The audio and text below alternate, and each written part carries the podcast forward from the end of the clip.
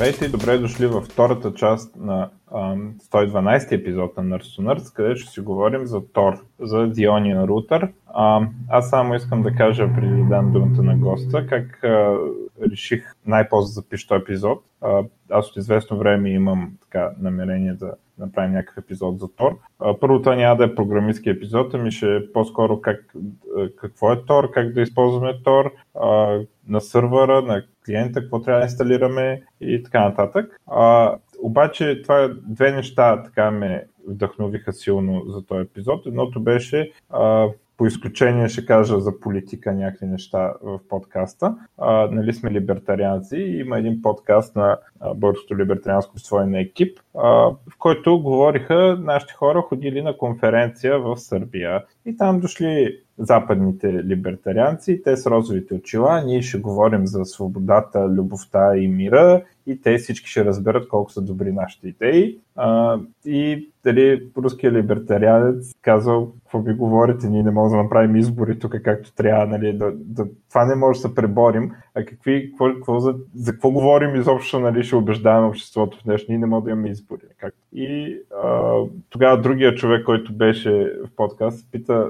нашия приятел Калян Правов, ами ти какво би му казал на този човек, защото реално Русия няма стане либертарианска държава никога и дори въобще там битката да не се загубят, да не, станат, да не се загубят още повече свободи. То е ясно, че нищо няма да се чели. И той каза, че би ги посъветвал да запазят и да промотират криптираните канали на комуникация и в смисъл такъв, че един ден като се отвори някаква възможност, примерно Путин стане на 90 години и умре, нали, с карат кой да го наследи, примерно, тогава може нещо се попутне в посока по-свободно и ако тогава тези канали са унищожени, ще бъде много по-трудно, нали?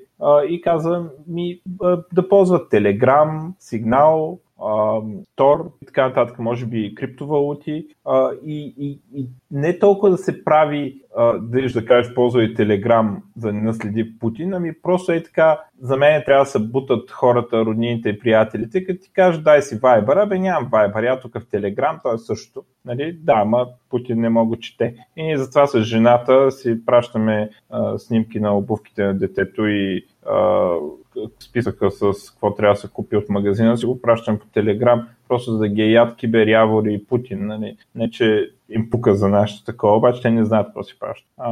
И за мен това е някакво много, много важен начин да се запази свободата, да се запазят тези канали и да се промотират и да има а, голяма група хора в тях за момента, когато ще потребват за нещо. А другото, което има такова, беше когато не изритаха от Twitter и а, нали, то се го оправи Васко.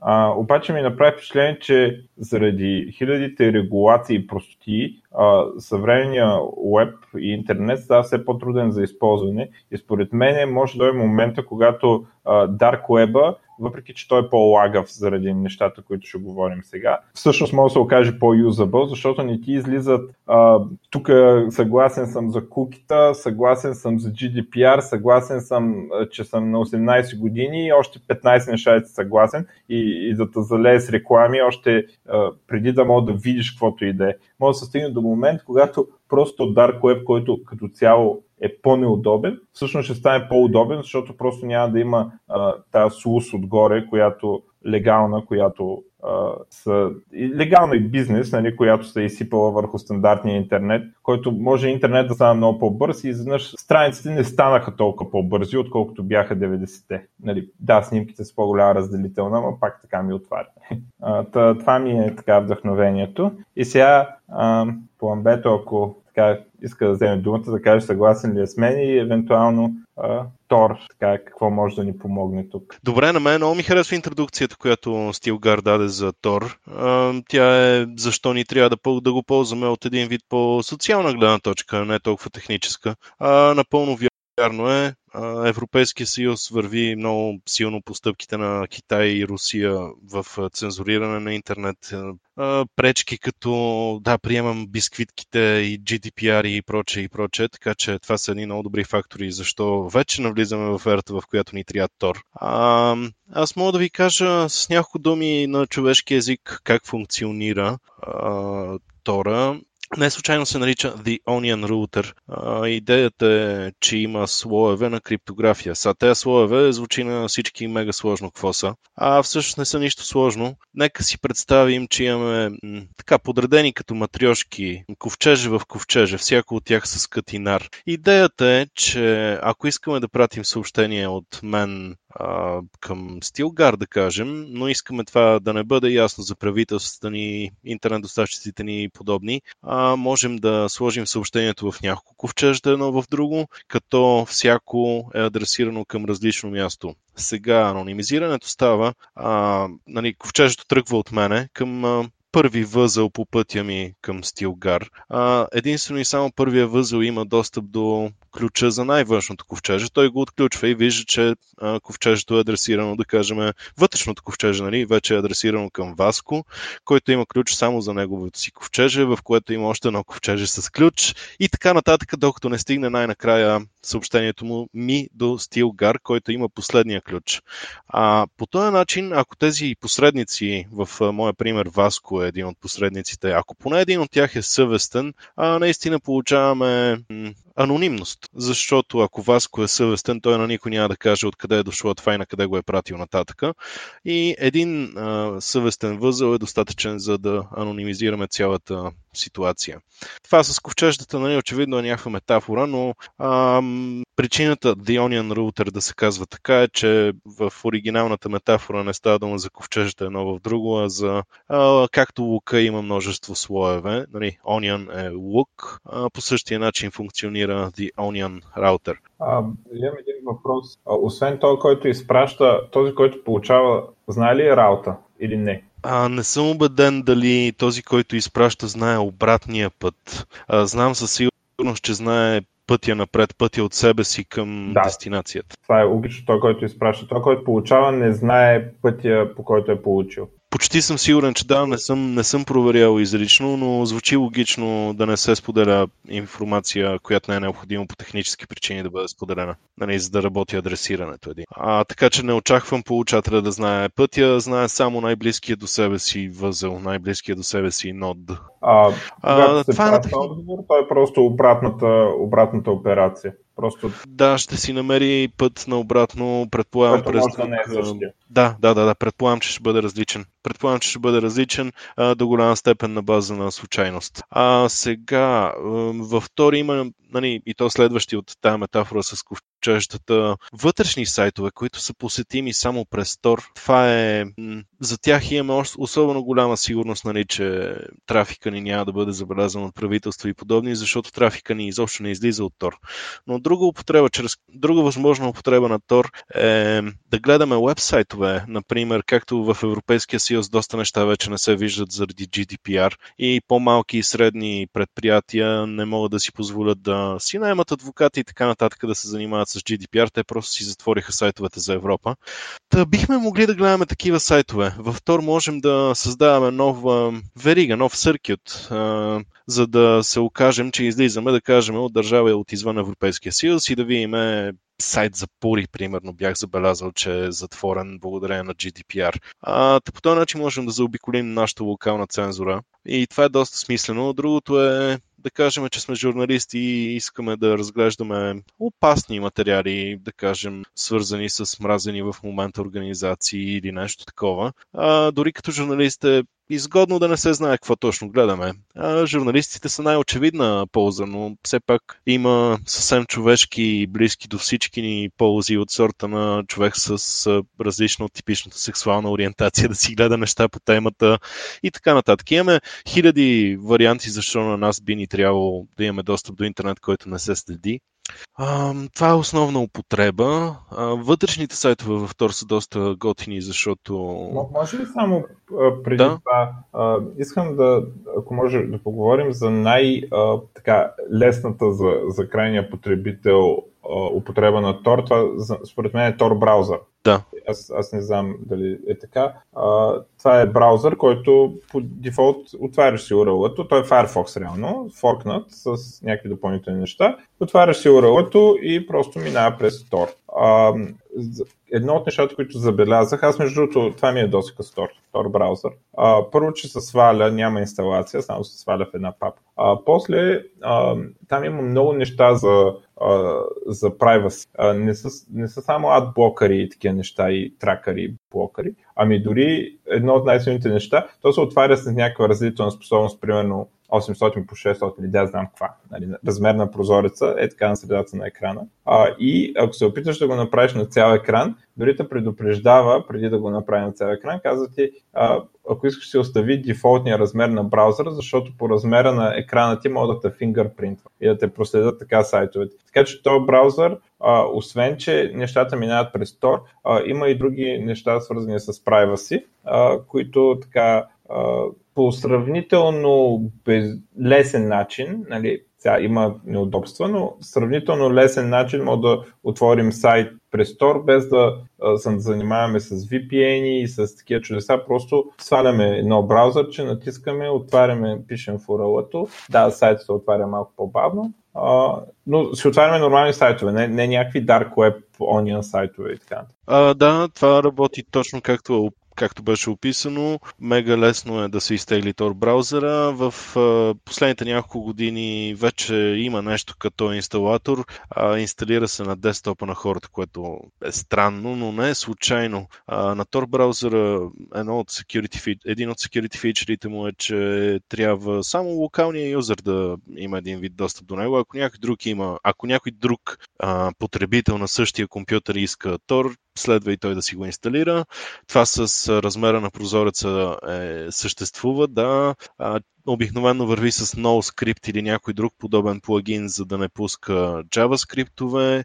А, обикновено има активна защита срещу HTML5 Canvas елемента, чрез който някоя веб страница може да накара локалният ти компютър да рендерне неща като шрифтове. В шрифтовете има anti-aliasing. По anti-aliasing може да се фингърпринтне локалната ти машина, доколкото знам дори по-прецизно и така нататък. Има хиляди такива фичери, които са мислени през годините за да се затрудни следенето на хората по всякакви начини. А, най-често атаките срещу Тор са странични, не са срещу самата абстрактна мрежа с ковчеждата, а са по-скоро срещу Tor браузъра, този форк над Firefox или директно срещу компютъра, на който се намира Tor браузъра и така нататък. Рядко самата мрежа се атакува за самата Tor мрежа практична атака, за която ми е известно е статистически анализ на трафика. Да кажем, че моята машина прави точно 1 мегабайт в секунда точно за 5 минути и откриваме, че сайта Hix прави точно 1 мегабайт за точно 5 минути в същия момент. Нали? Това е свръх просто, примерно, чрез трафика от двете страни. Ако аз съм достатъчно мощна агенция, че да гледам трафика и от двете страни, как влиза от потребителя ни към Тор и как излиза от другата страна, статистически мога да съм до известна степен сигурен, че това е трафика на човека Хикс. А, това, доколкото ми е известно, е само теоретично, изисква изключително много голям ресурс, в смисъл контрол над изключително много Тор възли, но все пак си заслужава да се спомене. Това е единствената атака, която ми е известна върху самата Тор мрежа. Аз спомням, че когато ликнаха документите на Сноуден, едно от нещата, които пише за Тор, принципно можем да деанонимизираме един човек, но не може да деанонимизираме целият трафик. Ако ти си някаква много конкретна цел, може би могат да пуснат достатъчно ноутове точно около тебе и така нататък, да те деанонимизират, но а, не може и така просто с голямото сито и дай да видим кой ще хване. Това беше от документите, които бяха ликнати Snowden. Ами да, и вярвам, че все още не е променено, макар че сме колко там, 5-10 години по-късно. А, предполагам, че все още така седат нещата. Трябва да се вкара изключително много ресурс, което си заслужава срещу наистина големи цели, а не срещу мене и тебе, да кажем. Нали? А, добре, може ли да поговорим а, за различни нодове и а, първо как може да си пуснем Tor Node и за разликата между нормален и Exit Node, а, защото ми направи впечатление това на, на сайта, там като разглеждах какво може да се направи. А, първо как помагаме на мрежата в единия и другия случай и какви са рисковете за нас в единия и другия случай. Ако иска човек да не просто да да браузва през Tor, ами да помогне на мрежата Tor. Значи първият вариант е да бъдем обикновен възъл. Между другото, тази част никога не съм я проучвал твърде подробно, просто знам никакъв би бил ефекта. А, първият вариант е да бъдем просто възел. Това ни дава възможност да посредничим. В по-ранния ми пример с ковчеждата да бъдем Васко. А, да бъдем а, един от възлите по пътя на трафика. А, и с това се изчерпва ролята ни. Това очевидно добавя повече съвестни възли в мрежата, което е изключително важно. И аз го правя откакто знам за съществуването на Тор. Винаги съм имал, така да е, поне едно 12-15 години имам денонощно пусната машина вкъщи с порт форвардинг и така нататък, за да функционира цялата схема. И имам Tor нод обикновен. Exit нодовете са по-различни, защото exit нодовете дават възможност, нали, този трафик, който е тръгнал от човек Хикс, да се върне отново в обикновения интернет, в некриптирания не Tor интернет. И съответно, очевидно, това анонимизиране ще привлича и разни по сиви черни хора, в смисъл на хора, които вършат не толкова легални работи. Например, ако някой иска да пусне вирус или да сканира някакви машини или нещо такова, би могъл да го направи през Tor. Това означава, че би този трафик, този по-сив или черен трафик би излизал през вашата машина. Съответно, не мисля, че би било проблем в повечето случаи, но аз лично не го правя това нещо от страх да не си загубя достъпа до интернет или нещо такова. А, припомням, значи на сайта им пише, да не рънвате exit node, ако не сте някаква организация, за, не се препоръчва за индивиди да си пускат exit node. Препоръчва се exit node да пускат, примерно, университети, някакви организации, които първо няма кой точно да арестуват, в смисъл не могат да арестуват университета, нали? А, и а, второто, а, да, да има някаква а, организация, да има ресурса да се бори легално а, след това нали, като дойдат да им правят проблеми, защото наистина се използва неща, които са незаконни и IP-то, от което се е случило това, това ще е IP-то на exit node, дойдат да, да питат какво става тук, нали? И после ходи обясняй, че а, нямаше сестра, нали? Ами, че някой от Тор е правил мизериите. Така че не си пускайте Exit Note у вас. Да, това е добър съвет. Аз също не си пускам Exit Note, имам само такъв обикновен посреднически нод. И сега не знам дали това се води точно странен тип възел или нод, но имаме и възможност да бъдем бридж за Tor. Тук идеята е да кажем, че аз имам някакво реално IP в къщи, познавам хора в Китай, чието интернет е цензуриран, мога да им пусна Tor Bridge на порт 443 4.3, който Нали. Това са само примерни числа, но порт 443 обикновено се ползва за криптиран веб трафик. И доколкото ми е известно, стандартната велика а, огнена стена на Китай а, допуска такъв трафик. А, тя работи на основата на блеклистове, на сайтове, които са изрично забранени. По-рестриктивният вариант би било да, да допуска само whitelistнати, само сайтове, които изрично са позволени, е китайците все още са на блеклист. Следователно, ако имам приятели в Китай, аз мога да пусна един Tor Switch на Port 443. От гледна точка на китайските власти това изглежда като обикновен криптиран веб трафик и така моят китайски приятел ще има достъп до Tor и следователно и до целия нецензуриран от Китай интернет. А, това е за видовете нодове, така по спомен, което мога да кажа. А, друго нещо е, не знам дали можем да говорим точно като различен вид нод, но можем да пуснем услуги, които са видими само от Tor. Най-често това са вебсайтове, но не е задължително. Има примерно един софтуер на име Tor Chat и в него можем не просто да говорим криптирано помежду си, но и анонимизирано, да не се знае кой с кого говори, което а, така в момента поне не се сещам друг софтуер, който да ни го позволява. А неща като сигнал и а, Telegram по всяка вероятност може да се следи доста лесно кой с кого колко комуникира. Е, през Торчат това не би било възможно. А минусът е, че заради а, огромно latency не съм убеден дали са възможни разговори и ако са възможни дали са с поносимо качество или са напълно непоносими, но текст минава без проблеми.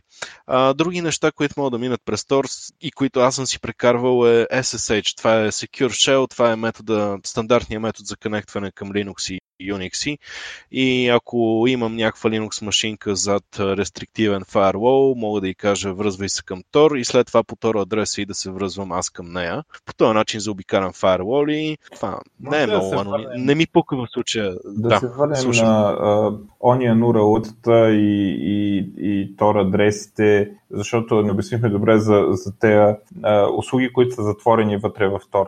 Как мога да получим такъв адрес, как може да си пуснем ни сайта за такова нещо с такъв адрес и така нататък. Значи първо адрес е публичният ти ключ в типична несиметрична криптография. А, просто публичният ти ключ .onion, като публичният ключ в случая е нещо от сорта на хекс, не, не hex всъщност, а по някакъв друг начин е представен само чрез букви и цифри. А, по този начин можем да направим вебсайт, можем да си пуснем SSH, можем да си пуснем каквото ни кефи, стига нещото да ползва TCP, а не UDP. А, припомням, че това чудо не зависи от Exit Node. Това е остава затворено вътре. А Exit нодовете предполагам, че са нещото, в което американските служби имат най-много, така, най-висок процент собственост. Защото е логичното нещо да атакуват. Хем тях кой ще ги закача, хем получават много качествена информация, могат да си вадят у нас статистическите неща, дет споменах по-рано и така нататък. Предполагам, че хем, хем са много по-малко има... от другите нодове.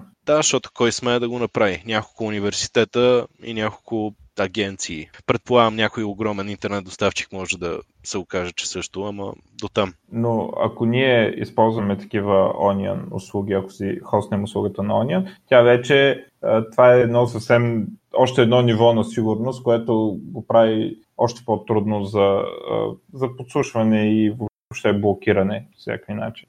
А, споменах вече, нали, вебсайтове могат да се направят чрез таен Tor адрес, другите любими мои услуги, SSH, че го споменах. А, не бих се очудил Remote Desktop протокола на Microsoft да мине, само че ще бъде ад за ползване заради огромното latency и ниската скорост. А друго нещо заслужава си да се спомене, не си прекарвайте торентите през Tor, за целта има други по, по-слабо анонимизиращи, но пък за сметка на това по-бързи мрежи, като I2P. А, има един торент клиент на име Tribler, който прави мрежа същата като Tor. Концептуално същата, даже е форк на кода на Tor, обаче ти прекарва торент трафика през въпросната туроподобна мрежа.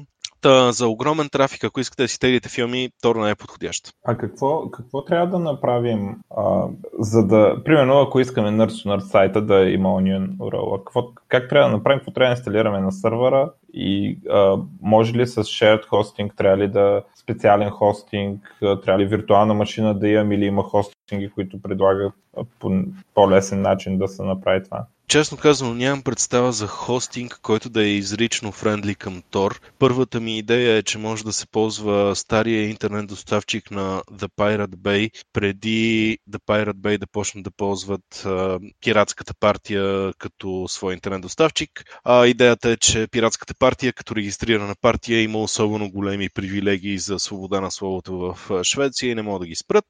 Въпросът е, първо тях бих пробвал, защото са супер много privacy ориентирани знаят точно какви са ни проблемите и така нататък. Второ, обикновен хостинг, да си представим, че говорим за супер хостинг или GoDaddy или HostGator, такива Първия е български голям, другите са световно големи. А, най-обикновеният им хостинг с... не съм виждал да поддържа Тор. По-скоро не очаквам да го поддържа. Виртуалка, наета виртуалка със сигурност може да го подкара. Дали ам, хостинг, Virtual Machine Hosting провайдера, дали ще я отреже като разбере, че има Тор, не мога да ви говоря. Ако има Exit Note, най-вероятно да. Ако няма Exit Note, най-вероятно няма да му пука, но не съм пробвал изрично. А, за да го пуснем на наша машина, която нали, виртуалката в общи е операционна система, до която имаме пълен достъп, та няма голяма разлика. А, най- на технически примитивно ниво просто се пуска tor.exe, ако е Windows или uh, tor executable binary за Linux, като в подадения конфигурационен файл му се казва, че имаме hidden service, еди кой си порт и за този hidden service ползваме този shift от а, публичен и частен ключ. Uh, публичният ключ става адреса, точка onion адреса.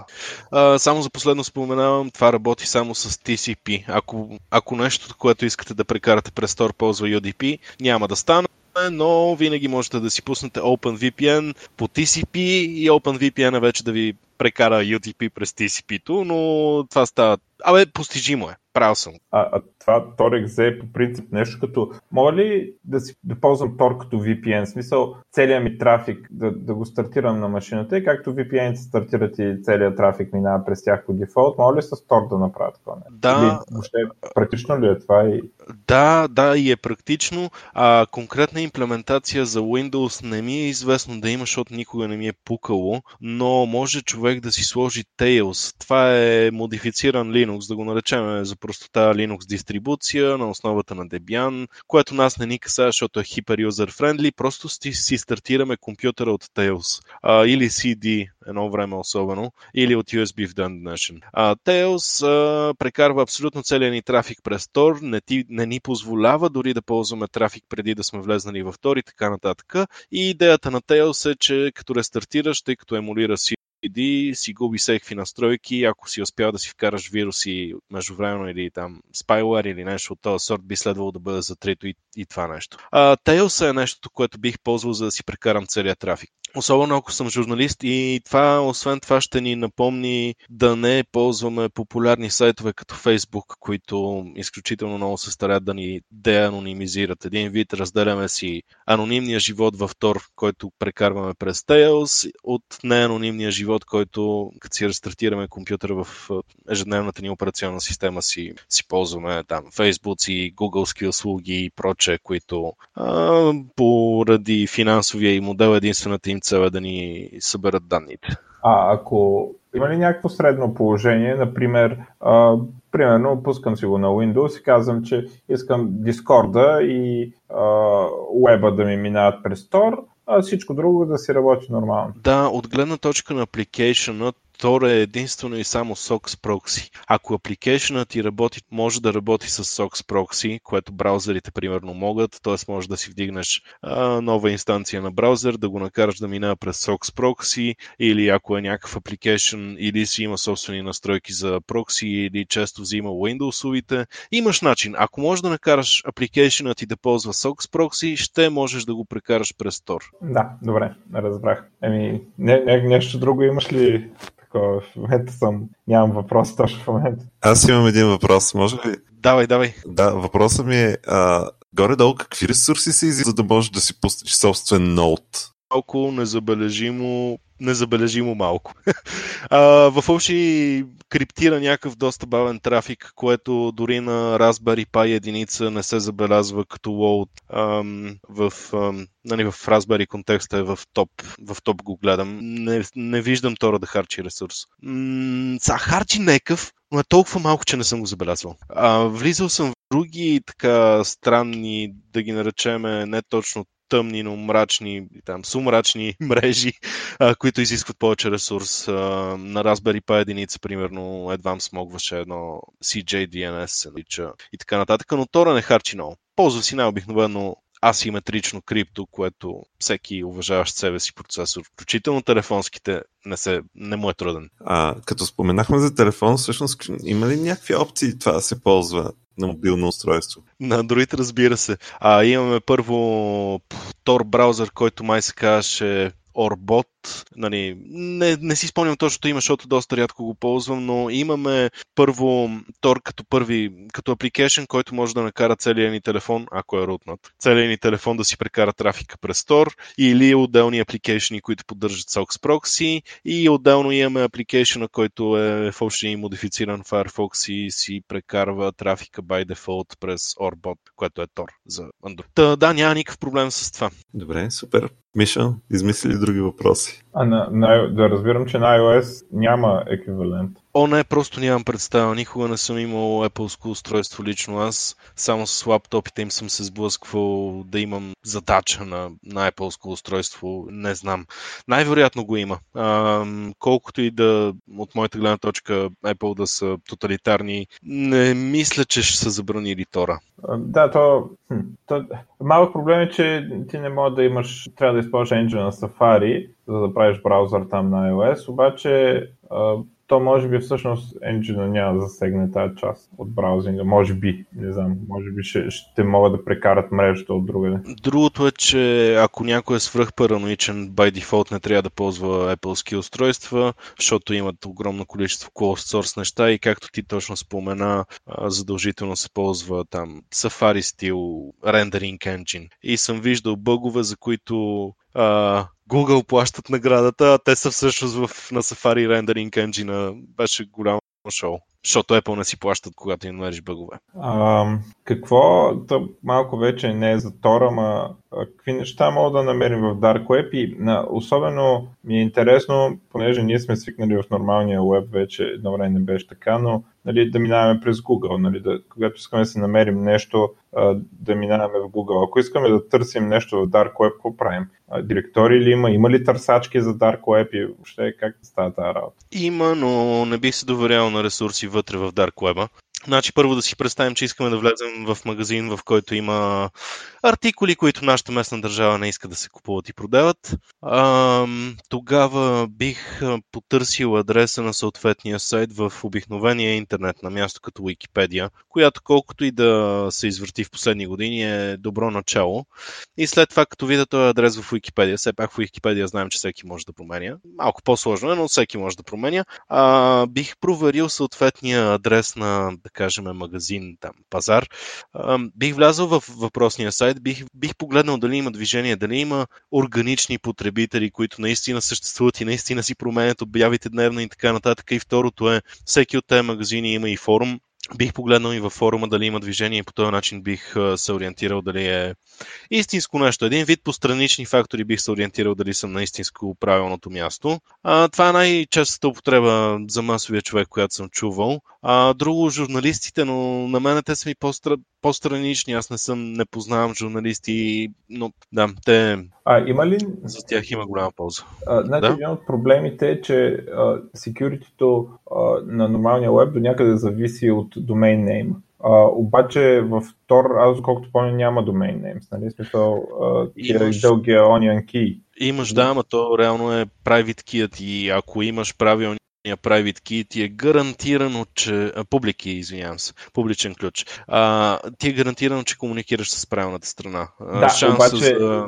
не е да? много лесно визуално да, да се усетиш веднага, защото нали, в нормалния веб сме до някаква степен тренирани да погледнем URL-ато дали домейна е paypal.com примерно. А, докато а, когато се изсипат тези килове в url става изведнъж невъзможно ти много лесно да а, детекнеш дали някой линк не те е пратил на а, някъде съвсем други да те фишват. Защото, така че предполагам трябва да се внимава с тази работа. Точно така. А, тук трябва да се поема лична отговорност. За мен е очевидно, но всъщност не е очевидно. Другото, което мога да кажа по темата, аз ползвам програма на име KeyPass, която ми пази всички пароли и там мога да си сложа и адреса, т.е. един единствен път го запаметявам и оттам нататък си го ползвам лесно, въпросния адрес, заедно с името и паролата. И KeyPass дори може да влезе в сайт, да изчака там необходимото време и да си напише името и паролата. Мега лесно е с, един клик се логваш. А, това е моята тактика да не влизам в грешни адреси.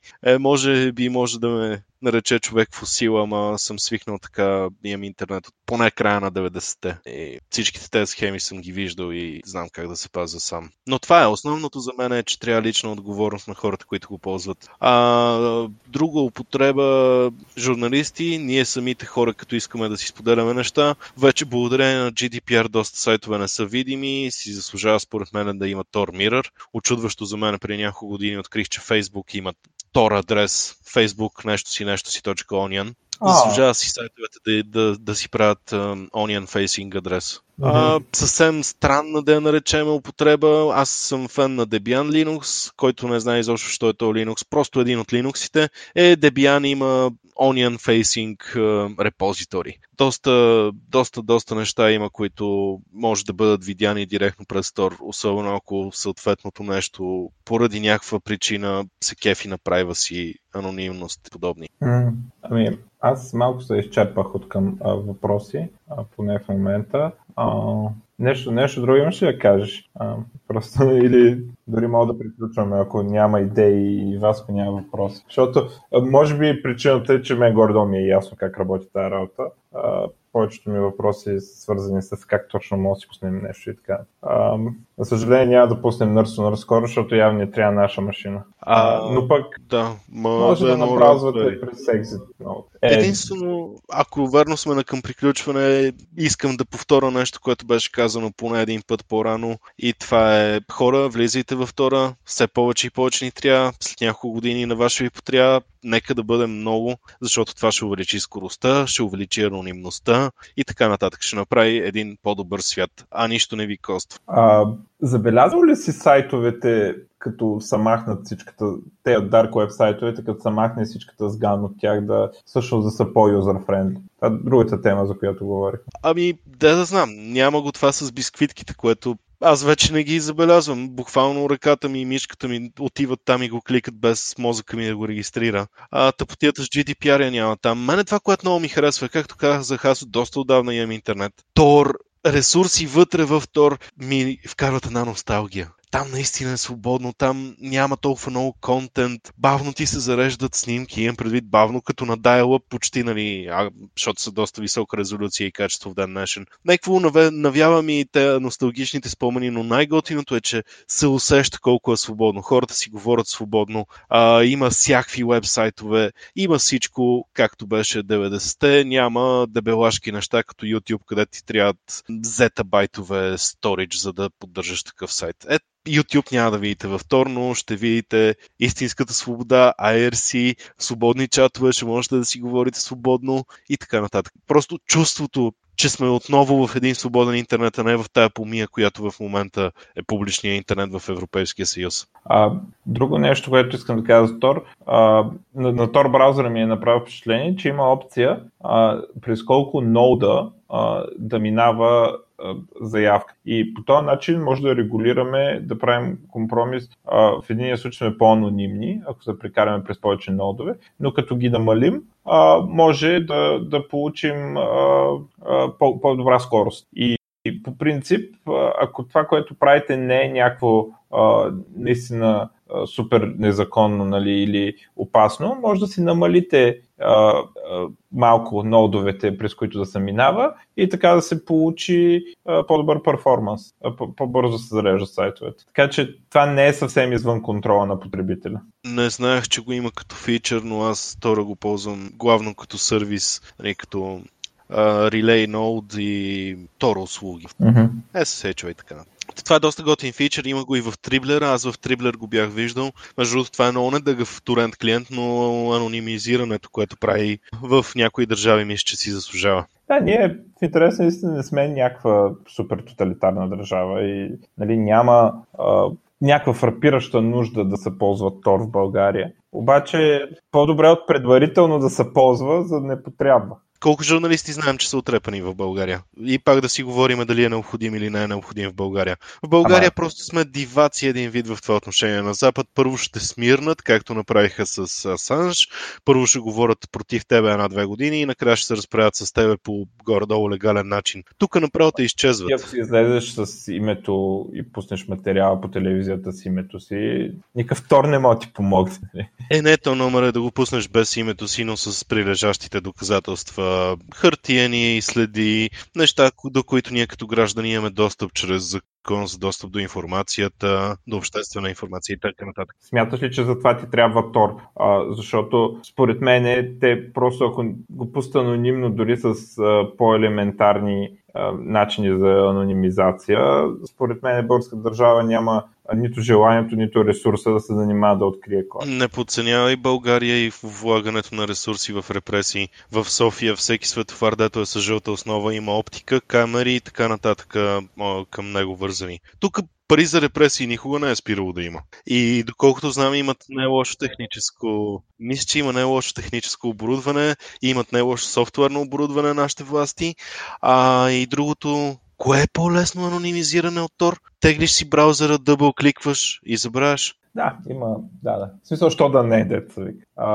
имаме, ли, имаме ли екзит нодове в България и евентуално кой екзитно. А, Нямам никаква представа, но мисля, че има, мисля, че има публичен регистр на екзит нодовете, за да може разни сайтове, които не искат Tor BIOS, да могат да видят кои са екзит нодовете и да си ги филтрират. А не знам дали сте забелязвали, но ако минете през Tor в нещо като гугълски вебсайт, капчата ще бъде абсолютно брутална. Та това е защото екзит нодовете са в някакъв публичен списък. И съответно можем с един едноредов скрипт да видим по хуиз данни, дали имаме в България. Със сигурност ще има нещо. Я в някой интернет доставчик, я в някой университет. Предполагам, че това са две, двата типа институции, които ще го имат. да, ами, странно ми е дали някой е имал желанието и смелостта да... Даже ако бяхме малко по-нормална държава, не бих се очудил някой като омбудсмана да държи Tor Node, Tor Exit Node. А, знам, че в Штатите Тор е финансиран от тяхното Department of Defense, т.е. Министерство на отбраната, което е малко странно, защото друго, друга ръка на държавата и НСА и се мъчат да го щупат. Но да, със сигурност ще има някакви екзит нодове в България. Ние сме първо много напред в IT технологии. Има страшно много хора като мене. И второ, държавата ни е доста назад в IT технологиите. Са, колкото и да са материално осигурени, както казах преди малко, трябва много да ги издразниш, за да вкарат правилния ресурс. Имаме, да, има тук. Не знам кои са, но имаме 1, 2, 3, 4, 5, 6, 7. Тогава, когато Къде ги А, намери? даже 10. Ми на някакъв сайт а, има, пише, че в България има 10, ама а, в този момент дете са сканирали, нали? В смисъл, те в момента могат са офлайн или онлайн. Да, да, да. И Ами, да са други, но ако 10 им много да е имаме, добре за нашата държава. ако им имаме IP-тата, мога да кажа кои организации са. Еми, за домашна, за слушателите, някой да ги песне в коментарите, да кои са тези герои, нали, на които трябва да благодарим. Да, да, да, да. А, добре, ами аз нямам повече въпроси, не знам колко епизод направихме. А, предполагам се разбра как и що и защо. Аз си казах най-важното за мен е хора влизайте във втора, за да можем всички заедно да получим един общ имунитет, една обща анонимност. Да бъде трудно за чупане тая анонимност. Групов имун, имунитет. Ами абсолютно такова е. Дори супер сходно е, защото ако няколко малко хора не влизат във втор и те ще получат нашия имунитет, ще могат веднага да влязат и така нататък. Добре, Васко нещо? Аз също нямам повече въпроси. Беше много интересно и напълно непознато за мене. Ами добре, ако искате да почвам. Ами аз съм окей. Имам, на мене ми беше между другото приятно. Да, и ти си в нашия Discord. Хората могат да питат нещо, ако а, имат въпроси там за Тор и така нататък, предполагам. Няма никакви ядове, може да ме питат по всичките ми там публични методи за връзване с мене. Имейл, Фейсбук, Дискорд и така нататък. Добре, ами довиждане. Васко, пускай музиката. Да, благодарим на всички, които бяха с нас в този епизод и до следващия път.